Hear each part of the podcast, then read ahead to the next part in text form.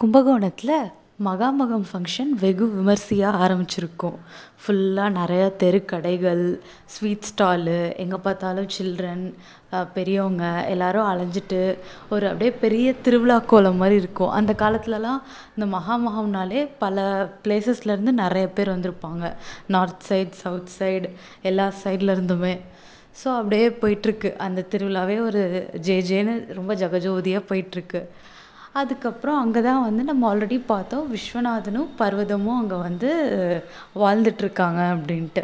அவங்களும் என்ன பண்ணுவாங்களாம் அந்த விஸ்வநாதனும் வைதிகம் பண்ணி தான் சம்பாரிச்சிட்ருப்பான் ஆனால் கும்பகோணத்தில்.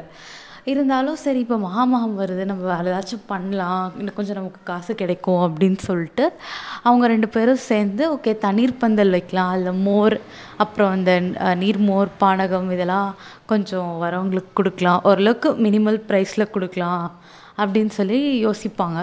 அதுக்கப்புறம் அதே மாதிரியே அவங்க அவங்கக்கிட்ட இருக்க காசை வச்சு கொ சின்னதாக ஒன்று ஓப்பன் பண்ண ஓப்பன் பண்ணி வச்சுருப்பாங்க.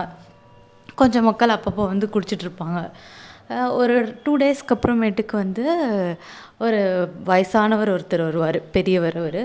அவர் வந்து விஸ்வநாதனையும் இந்த பர்வதத்தையும் பார்த்துட்டே இருப்பார். பார்த்துட்டு இது என்ன என்ன பண்ணுறீங்க அப்படின்னு கேட்பாரு அவங்க இந்த மாதிரி எக்ஸ்பிளைன் பண்ணுவாங்க.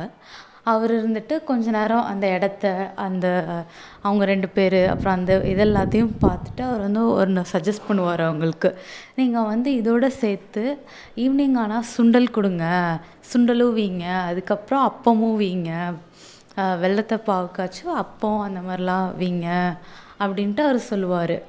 சொல்லிவிட்டு அமைதியாக இருப்பார். அவங்களும் அமைதியாக இவர் என்ன சொல்கிற என்ன சொல்ல வர்றாருன்னு கவனிச்சிட்டே இருப்பாங்க. சொல்லிவிட்டு அப்படியே எதுவுமே பேசாமல் அவர் கிளம்பிருவாரு. அவர் பின்னாடி ஒரு பெரிய கூட்டமே போகும். அதுக்கப்புறம் தான் தெரிய வரும் அவர் வந்து காஞ்சி மகா பெரியவர் அப்படின்ட்டு விஸ்வநாதன் அதெல்லாம் தெரியாது. அதுக்கப்புறமேட்டுக்கு அவன் ரொம்ப ஷாக் ஆயிடுவான் அவரா நம்ம ப்ளேஸ்க்கு வந்து இவ்வளோ சொல்லியிருக்காரு. அவர் ஆனால் பச்சை தண்ணி கூட நம்ம இடத்துல குடிக்கலையே அப்படின்னு சொல்லிட்டு இவன் ஒரு சொம்பில் வந்து மோர் அப்புறம் ஒரு சொம்பில் தண்ணிலாம் அடிச்சுட்டு பின்னாடியே போவான். அவருக்கு போய் கொடுத்தோம் அவர்கிட்ட போய் முன்னாடி நிற்பாள் அவர் வந்து இப்படியே பார்ப்பாரு. என் வந்து சொல்லுவான் இந்த மாதிரி நீங்கள் எதுவுமே குடிக்காமல் வந்துட்டீங்க அப்படின்ட்டு. அதுக்கப்புறமேட்டுக்கு சரின்னு அவர் தண்ணி மட்டும் வாங்கி குடிச்சு குடிச்சிருவார். அதுக்கப்புறம் விஸ்வநாதன் வருவான் வீட்டுக்கு. ஐ மீன் அந்த பந்தல் தண்ணீர் பந்தல் இடத்துக்கு வருவான். அதுக்கப்புறம் அவங்க ஒய்ஃப் கிட்ட டிஸ்கஸ் பண்ணி நம்ம வந்து நாளையிலேருந்து இதை ஸ்டார்ட் பண்ணலாம் அப்படின்னு பேசிகிட்ருப்பான் அதுக்குள்ளே வந்து நம்ம சாம்ப சிவ சாஸ்திரிகள் அவரோட மனைவி அப்புறம் அவரோட பையன் சதாசிவம் இவங்க மூணு பேரும் ட்ரெயின்லேருந்து வந் வந்துடுவாங்க வீட்டுக்கு. அவங்களுக்கு ஒரே ஹாப்பியாக இருக்கும் எல்லோரும் ரொம்ப நாளைக்கு அப்புறம் யுனைட்டடாக இருக்கோன்ட்டு அப்புறம் வந்து விஸ்வநாதன் வந்து சொல்லுவான். இந்த மாதிரி பெரியவர் வந்தார் அவர் இந்த மாதிரிலாம் சொன்னாருன்ட்டு.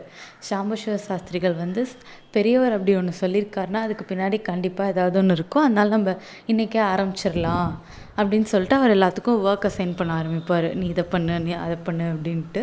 அவங்க அன்றைக்கி ஈவினிங்லேயே ஸ்டார்ட் பண்ணிடுவாங்க. ஒரு ஓரளவுக்கு அவங்களுக்கு நல்ல சேலும் இருக்கும் அன்னை அன்றைக்கி இது மாதிரி கண்டினியூ பண்ணுவாங்க. ஒரு டூ த்ரீ டேஸ் அவங்களே அவங்களே எக்ஸ்பெக்ட் பண்ணாத அளவுக்கு நிறையா கும் கும்பல் அப்படியே மொச்சிட்டு இருக்கும். அந்த அந்த கடையை சுற்றி அந்தளவுக்கு அவங்களுக்கு சூப்பரான சேல்ஸ் இருக்கும்.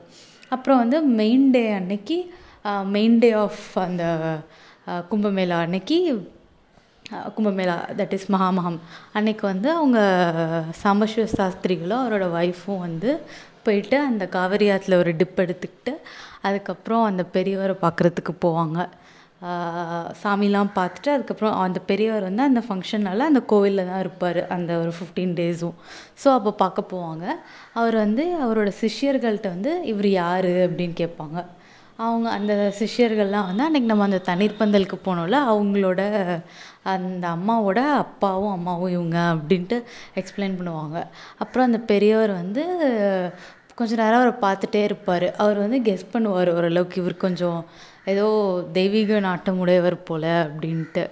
அதுக்கப்புறம் இவரும் இவரும் வந்து இவரை பற்றி சொல்லிவிட்டு இந்த மாதிரி நான் வைதிகம் பண்ணிகிட்ருந்தேன் இவரோட இதெல்லாம் சொல்லுவார் ஓரளவுக்கு என்னான்ட்டு. அதுக்கப்புறம் அவர் இருந்துக்கிட்டு நீ வந்து உணவு தொழில் மாதிரி ஏதாவது ஆரம்பி உனக்கு நல்லாயிருக்கும் அப்படின்ற மாதிரி லைட்டாக சொல்லுவார். இவர் வந்து சரின்னு சொல்லிட்டு அவர்கிட்ட ஆசீர்வாதம்லாம் வாங்கிட்டு வந்துடுவார் அதுக்கப்புறமேட்டுக்கு பார்த்தா இங்கே இவங்க ஒரு ஸ்நாக்ஸ் ஸ்டால் மாதிரி வச்சுருந்தாங்கல்ல அப்பம் அதெல்லாம் அவங்களுக்கு வந்து பாத்திரம்லாம் பற்றாம போயிடும் நிறைய பேர் வந்து கேட்டுகிட்டே இருப்பாங்க. அப்போ வந்து இந்த சாம்பசிவ சாஸ்திரிகள் வந்து ஒரு ஐடியா பண்ணுவார். நம்ம வந்து பெரிய பாத்திரங்கள்லாம் வாடகைக்கு வாங்கலாம். ஆனால் இந்த வீடு நமக்கு பத்தாது. அதனால இன்னொரு வேற ஒரு வீட்டுக்கு போயிடலாம் கொஞ்சம் பெருசாக கொஞ்சம் நல்லா பிஸ்னஸ் என்ஹான்ஸ் பண்ணலான்னு சொல்லிட்டு அவங்க வந்து பெரிய வாடகை பாத்திரம்லாம் எடுத்துகிட்டு ஸ்நாக்ஸ் பண்ணுறதோட நைட்டு டிஃபனும் பண்ண ஆரம்பிச்சிருவாங்க. தோசை இட்லி அந்த மாதிரிலாம்.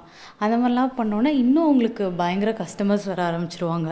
கிட்டத்தட்ட யாருன்னே இவங்களுக்கு தெரியாது அந்த ஊரில். ஆனால் இப்போ வந்து இந்த தொழில்னால அவங்கள எல் அவங்கள எல்லாருக்கும் தெரியும். சும்மா போகிறவன் வரவன்லாம் வந்து நீங்கள் இந்த வீட் இந்த ஹோட்டலோட ஆள் தானே. எங்களுக்கு நேற்று அது சாப்பிட்டோம் சூப்பராக இருந்துச்சு. அப்படின்ட்டு நிறையா சொல்லிட்ருப்பாங்க ஓரளவுக்கு. அதுக்கப்புறம் ஷ அந்த அந்த ஃபிஃப்டீன் டேஸ் ஃபங்க்ஷன் முடிஞ்சிடும் சாம்ப அதுக்கப்புறம் அவங்களோட பிஸ்னஸ் கொஞ்சம் கொஞ்சமாக குறையும். ஏன்னா மக்கள் இருக்க மாட்டாங்கல்ல அவ்வளோவா. அதுக்கப்புறம் சாம்பசிவ சாஸ்திரிகள் சொல்லுவார் ஓரளவுக்கு நம்ம இப்போதைக்கு மணி வந்துருச்சு நமக்கு. முடிஞ்ச அளவுக்கு கொஞ்சம் வாடகையை கொடுத்துட்டு இருக்க வாடகையெல்லாம் செட்டில் பண்ணிடலாம். அதுக்கப்புறம் அதே மாதிரி இந்த பாத்திரம் வாடகைக்கு எடுத்தது எல்லாத்தையும் செட்டில் பண்ணிடலாம். நம்ம வந்து மாயவரத்துக்கே போயிடலாம் அப்படின்னு சொல்லுவார்.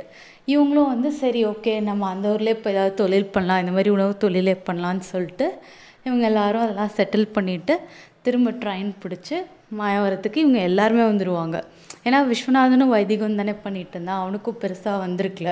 அதனால இவங்க எல்லாரும் சேர்ந்தே ஏதாவது பண்ணலான்னு நினைப்பாங்க. ஸோ இவங்க வந்து இப்போ மாயவரத்துக்கு வருவாங்க. வந்ததுக்கப்புறம் இங்கே என்ன நடக்குது? அவங்க எப்படி தொழில் பண்ணுறாங்க எல்லாம் நம்ம நெக்ஸ்ட் எபிசோடில் பார்க்கலாம்.